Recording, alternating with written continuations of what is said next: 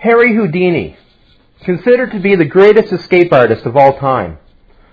I remember as a young boy being fascinated by stories of this legendary showman. I would have loved to have been in the audience at one of his performances. He would free himself from jail cells, from handcuffs, from chains, ropes, from straitjackets, and when that kind of stuff got boring, he moved on to being immersed into a water-filled milk can, locked inside it, and then escaping from that. His most famous feat was escaping from what was called the Chinese water torture cell. In that trick, Houdini's feet would be locked in stocks, he'd be suspended upside down in midair with his ankles in a restraint brace, he'd be lowered into a chamber overflowing with water, and then the restraint would be fastened to the top of the chamber. And somehow, Houdini would even escape from that. But his greatest escape never happened. Never did. You see, before he died, Harry Houdini told his wife, Bess, that he would come back from the dead. And he even gave her a secret code that only she would know so that she could be sure that it was actually him coming back from the dead. He was going to escape death. But then he died. And for 10 years, on the anniversary of his death, which happened to be Halloween, Bess took part in seances and kept waiting for him to return. But he never did. In fact, you may remember seeing in the news just two or three weeks ago, Houdini's grandnephew announced that he was going to ask the courts to exhume Houdini's body so that they could confirm the cause of death. Because there's been a lot of debate and speculation about that over the years. But how could they do that? How could they exhume the body? They could only do it because they know where the body is. It's still in the grave.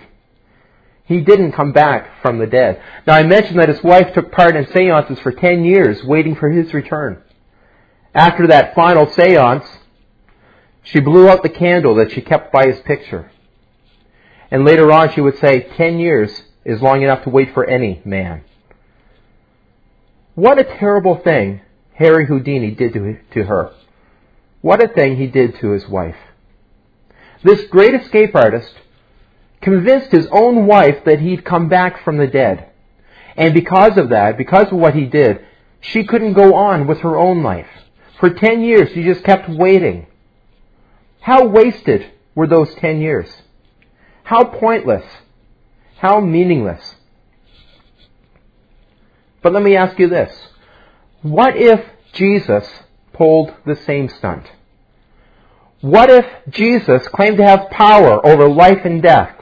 And what if he claimed that he could come back from the dead? And what if he made all of these claims, but what if he never did? What if the resurrection never happened? You know, there are people today who would call themselves Christians, but who actually doubt that the resurrection actually took place. And I've got to tell you, I can't wrap my brain around this. I mean, how can you call yourself a Christian when you reject the core event of Christianity? Maybe you can remember a little over a month ago when the whole lost tomb of Jesus thing was big in the news. James Cameron, a Hollywood producer, had produced a documentary that claimed that they had found the lost tomb of Jesus, bones and all. Well, we actually looked at the evidence here one morning in our worship celebration, and we saw that the facts don't support the claim at all. It was just a sensationalized documentary with no historical or archaeological support. Well, a couple of years ago, the Anglican Bishop of Perth in Australia was presented with this hypothetical question. What would happen if suddenly the tomb of Jesus was found? And it really was the tomb of Jesus. And the body was still there. What would happen to your faith? Would it be destroyed? And the bishop responded, Of course not. It wouldn't destroy my faith. Jesus is risen in my heart. What a bogus claim. I mean, it sounds sweet and all, but what a bogus claim. You know what? Christianity, out of all the world's religions, is the easiest one to discredit. All you have to do is present a body. That's it. If you can prove that Jesus didn't physically rise from the dead, then you can destroy Christianity, regardless of whether you believe he's risen in your heart or not. Consider Buddhism. In Buddhism, for that religion, it doesn't really matter if Buddha ever existed, because that religion is based on a system of philosophy. Whether Gautama Buddha actually existed is irrelevant. Or suppose you could prove that Krishna never existed. Would that destroy Hinduism? No, because Hinduism has millions of gods. You lose one, you just move on to the next. Plus, the whole system of Hinduism is based on karma and reincarnation. You get rid of Krishna, Hinduism survives. What about Islam? Well, the greatest historical claim for a Muslim is that Muhammad was the last and greatest prophet. He's the one who wrote the Quran. But say you can somehow prove, somehow prove, I don't really think you can prove this, but say you could somehow prove that Muhammad didn't write the Quran. Suppose someone else wrote it. Well, I think the Muslim community might object to that and they may be a little surprised. But if you could actually prove it, I think they'd respond by explaining that even though they do believe that Muhammad was the last and greatest prophet and that Allah's final revelation was revealed to and through him, that Muhammad himself was not the revelation. And Allah could have used someone else to write it down. It doesn't really matter if it was Muhammad or not. But Christianity, Christianity is based on actual historic events, particularly the life, ministry, death, and resurrection of Jesus Christ. Disprove any of that, and you've destroyed Christianity. Over the last little while, I've been doing a lot of reading and listening and watching in the area between the, uh, the debate between Christianity and atheism. And one of the atheists that I've listened to is Dr. Brian Edwards. And this is what he has to say. He said, deprived of the basic tenets of the Christian faith, the Protestant churches in particular have become wishy-washy institutions peddling confusing, warm fuzzy messages of non-judging reassurance. God has been redefined out of existence. Although one could respect the old-time religion, one can have nothing but contempt for the modern liberal cleric who believes in nothing but lacks the intellectual or moral courage to toss his dog collar in the wastebasket and call himself an atheist. Strong words from Brian Edwards, but you know what? I agree 100% with what he's saying. You take away the core beliefs of Christianity, and Christianity is worthless. Particularly in terms of the resurrection. If the resurrection didn't really happen, then our faith is useless. But you know what? Brian Edwards was not the first person to present this argument. As early as 20 years after the, the crucifixion, the Apostle Paul addressed this same problem. This problem of throwing out the core of the Christian faith. Let me read for you a passage from 1 Corinthians chapter 15 where Paul addresses this, and we're gonna, then we're going to go back through it a bit at a time, okay? 1 Corinthians chapter 15, starting at verse 12. Paul wrote, But tell me this, since we preach that Christ rose from the dead, why are some of you saying there will be no resurrection of the dead? For if there is no resurrection of the dead, then Christ has not been raised either. And if Christ has not been raised, then all our preaching is useless, and your faith is useless. And we apostles would all be lying about God, for we have said that God raised Christ from the grave. But that can't be true if there's no resurrection of the dead. And if there is no resurrection of the dead, then Christ has not been raised. And if Christ has not been raised, then your faith is useless and you are still guilty of your sins. In that case, all who have died believing in Christ are lost. And if our hope in Christ is only for this life, we are more to be pitied than anyone in the world. That's what Paul wrote. So what if the resurrection never happened? What if we've placed our faith in this historical event that's really just a delusion, a hoax, a lie? What difference does it make?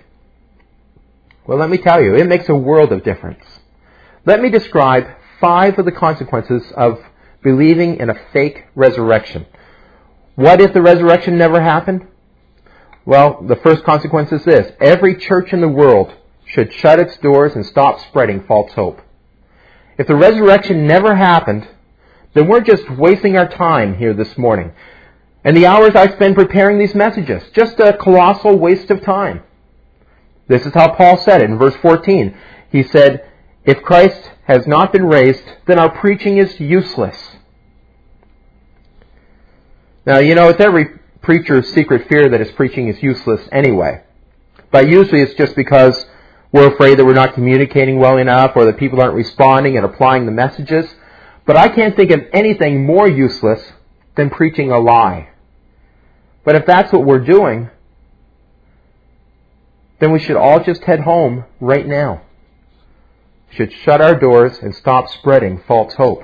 A second consequence is that our faith is nothing more than wishful thinking. If the resurrection never happened, our faith is nothing more than wishful thinking. Going back to verse 14, Paul had said, if Christ had not been raised, your faith is useless. If Jesus didn't rise from the dead, then we're just believing what we want to believe. Kind of like that Anglican bishop. Well, Jesus didn't really rise. Well, he's risen in my heart, and that's good enough. Well, no, it's not. If the facts conclusively prove that the resurrection didn't happen, then that disproves, it discredits Christianity. That bishop was going to believe it anyway.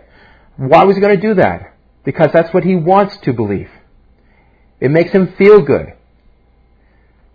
But if the resurrection didn't happen, then his faith would be nothing more than wishful thinking. If your faith is based on a lie, then it's just a lie, no matter how much you want to believe it. Just wishing something were true doesn't make it true. A third consequence, if the resurrection really didn't happen, then all Christian leaders are, are either deluded or out and out liars. Now that's a nice thought, eh? But that's what Paul said. In verse 15 of 1 Corinthians 15, he said, And we apostles would all be lying about God for we have said that God raised Christ from the grave. Now, I can only speak for myself, but I'm pretty sure that I'm not intentionally lying to you. But then if I were, would I actually tell you? As for being deluded, well, if I'm deluded, do I know that I'm deluded? But if the resurrection didn't happen, and I believe it did, then that's what I am, deluded. Oh, and by the way, so are you. And now we get to the real biggie. If the resurrection never happened, number four, we are lost to our sinfulness with no chance of forgiveness or eternal life. Think about it. What is the basis of the Christian hope? Our hope is based on the fact that Jesus has power over life and death, that he proved it by his resurrection, and that means that he has the authority to forgive us for our sinfulness and to offer us eternal life in its place. Isn't that the basis of our hope? But without the resurrection, all of that goes out the window. This is what Paul said in verses 17 and 18. He said, And if Christ has not been raised, then your faith is useless and you are still guilty of your sins. In that case, all who have died believing in Christ are lost. So he's saying that without the resurrection, we're all lost no matter how much we want to believe otherwise. We're still lost to our sinfulness with no chance of forgiveness or eternal life. And number five, the conclusion to all the rest, if the resurrection never happened, we are the most misguided, most pathetic people in the world. Now how's that for a revelation? Doesn't it just make you feel good? Aren't you glad you came here this morning? But it's true. If the resurrection never happened, then we're the most misguided, most pathetic people in the world. We've been duped. We've been conned. We've been deceived. We've been fooled. We've been misled. To the point that we commit our lives to this con artist named Jesus, and we gather to worship Him and we give Him money as an expression of praise and we do things for Him, we do things in His name, all for a guy who performed the ultimate hoax 2,000 years ago, if the resurrection never happened. Paul said in verse 19, If our hope in Christ is only for this life, we are more to be pitied than anyone in the world. Wow, I really don't want that to be true of me. How about you? But without the resurrection, that's exactly what we are. So I desperately want the resurrection to be true. But just because I want it to be true doesn't make it true. So what do I base my belief in the resurrection on? What's the foundation for my belief? Well, admittedly, I believe it partly because the Bible says it happened. I believe the Bible's the Word of God. I believe it's true. And so I trust it when it says that the resurrection happened. But there's more to it than that. I don't believe it just because I believe it. I don't believe it just because it says so in a book. I believe it because I think the evidence points to it. You see, contrary to what some people think, and I've heard this recently on talk shows and in the news, uh, interviews, I've read it, people think that, that faith goes against the facts and turns its back on reality. But real faith doesn't do that. That's a blind faith. Real faith looks at the evidence, it evaluates it, it interprets it, and then it takes a step in the direction the evidence points. Jesus himself endorsed this understanding of what faith is. John the Baptist was kind of a forerunner for Jesus. Uh, John the Baptist had set the stage for Jesus to come and to minister for those three years leading up to his crucifixion. And John the Baptist recognized who Jesus was. And he told people to follow him. But then John was arrested and he was thrown into prison. And while he was there, he began to experience doubts himself about who Jesus really was. And so he sent some of his followers to Jesus to confirm his identity. He sent some followers to ask him, Are you really the one? Or should we expect someone else? And what did Jesus tell them? What did he tell these followers of John? He told them, Look at the evidence. I give sight to the blind, the lame can walk, the deaf can hear, I heal the lepers, I raise the dead, I deliver the good news to the poor. Look at the evidence. Who do you think I am? So what is the evidence? And where does the evidence point? Well, let me give you five points of evidence that lead me to conclude that Jesus rose from the dead. Five proofs that Jesus rose from the dead. The first is this the change in the disciples. What happened to the disciples after the crucifixion? Well, they were disheartened, they were depressed, they felt defeated. They basically gave up and went back to fishing or whatever else they did to earn a living. They certainly didn't expect Jesus to be coming back. They thought it was over. But what happened?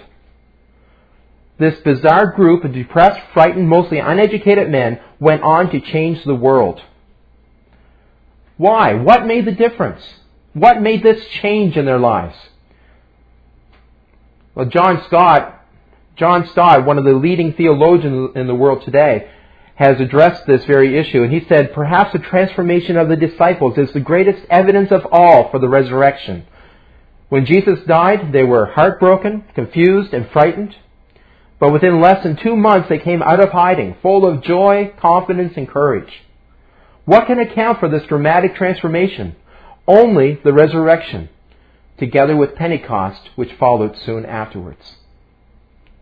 That's what John Stott said. The British scholar N.T. Wright looked at the change in the disciples and how they went on to change the world, including how they on one day convinced 3,000 people to place their faith in a risen Jesus, and he concluded, this is why, as a historian, I cannot explain the rise of early Christianity unless Jesus rose again, leaving an empty tomb behind him.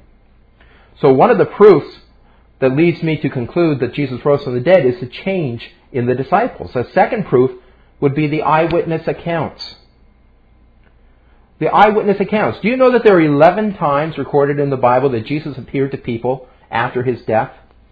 He appeared to individuals, to the disciples, And one time he appeared to a group of over 500 people all, all at once. And remember, when these biblical accounts were being written, most of these people were still alive and could have denied that it ever happened. But they didn't. 550 some people, at least, saw Jesus after the resurrection. Now, some people today claim that these were all hallucinations. And I can understand that if Jesus only appeared to individuals. It could have simply been wish fulfillment. But Jesus didn't just appear to individuals. He appeared to groups of people too. And hallucinations are not group events. At least not outside of the 1960s. And the truth is that having 500 different people experience the same hallucination at the same time would be a greater miracle than the resurrection itself. Think about this. If you were in a court of law and 550 people came in and testified that something happened, wouldn't you believe them? No court in the world could justify throwing out their testimony. They'd have to conclude that it actually happened. And the fact that these accounts are packaged together in our Bible today doesn't disqualify them. Just because someone has a vested interest in something being true doesn't mean that they can't give an honest account of what happened. All books of history are written with a bias or from a certain perspective, and that doesn't invalidate them. So just because the accounts of the resurrection are found in what's considered to be a religious book in our Bible, that doesn't mean that somebody made them up. They were all historic documents. They weren't bound together originally. These were all separate books written by different people, different accounts, written independently of each other. There were multiple accounts attested by different people, written from different perspectives, but with amazing consistency. And it's important to recognize how early these written accounts appeared. There's always some debate about this, but some of the writings can be traced back to within five to seven years of the crucifixion, 20 years on the outside.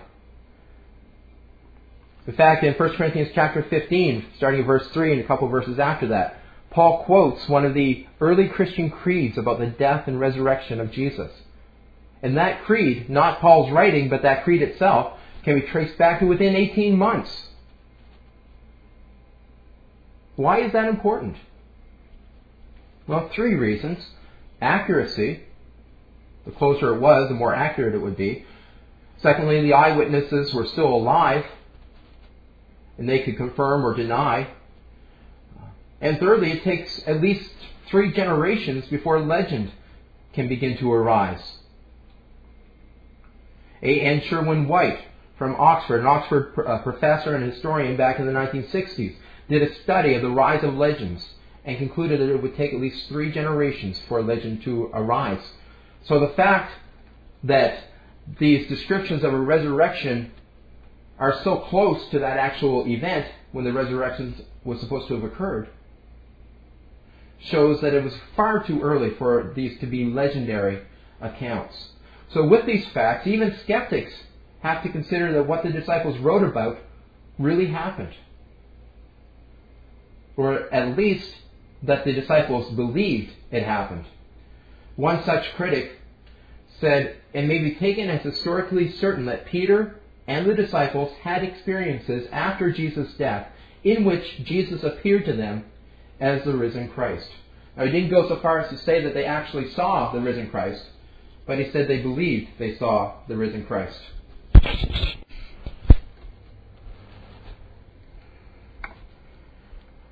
The third proof is that the Roman and Jewish leaders couldn't disprove it happened. They couldn't disprove that the resurrection had, ta- had taken place. They tried to. They desperately wanted to, but they couldn't. Remember, they knew where the body had been placed. The body of Jesus had been placed in a tomb owned by Joseph of Arimathea. They knew where that was. Then they sealed that tomb with a huge disc-shaped stone, and they placed guards to make sure nobody tried to pull anything. But then what happened? Within three days, the body was missing. And the Roman and the Jewish leaders couldn't produce the body. They couldn't show that the body had been stolen. They couldn't say that it was in a different grave. They couldn't explain why the highly trained guards failed. And they couldn't explain away the appearances, those eyewitness accounts. They had all the motivation and power in the world to squash the claims of the disciples. All they had to do was produce the body. But they simply weren't able to do it because they couldn't disprove it. The fourth proof would be that the disciples were willing to die for their claims. Now, we mentioned just a little while ago about people writing with a vested interest, but did the disciples really have a vested interest? They had nothing to gain if the resurrection didn't happen. They had nothing to gain from making up this story. They would be beaten, they'd be imprisoned, persecuted, they'd be killed for their beliefs, and they could have predicted all of that. After all, that's what happened to Jesus. But they made their claims anyway, and they were put to death for them. Now, I am aware that there have been plenty of people throughout history who have died for their faith, whether what they believed was true or not. We've seen that in recent days with terrorists and with suicide bombers. Listen to this. This is true. People will willingly die for their faith if they believe it's true. They will. If they believe it's true, they will die for their faith. But this is equally true. People will not willingly die for their faith if they know it's false. And the disciples were in a position to know whether what they were saying was true or not. And nobody knowingly dies for a lie. Say the disciples really did manage to steal the body and make this whole thing up. Don't you think that after the first of them was killed because of what he claimed, that the rest of them would have admitted, whoa, hold on. We were only joking. We didn't think he'd take us so seriously. Please don't kill us. Don't you think that after the first of them was carted off and executed, the rest of them would admit it, that they'd made it up, if they had made it up? But that's not what happened. They didn't take back their claims. And one by one, they were put to death for them. Only John survived, and they tried to kill him too. Yet not one of them recanted their story. And the fifth proof that Jesus rose from the dead are the modern day accounts. We've already talked about the change that happened in the lives of the disciples. Plus, there were the other eyewitnesses. But you, do you realize that Jesus is still changing lives today? Many of us here this morning know this to be true by personal experience. We have a relationship with Him today. Our lives have been transformed. And that power to change is only a reality because Jesus rose from the dead and he is alive and well today.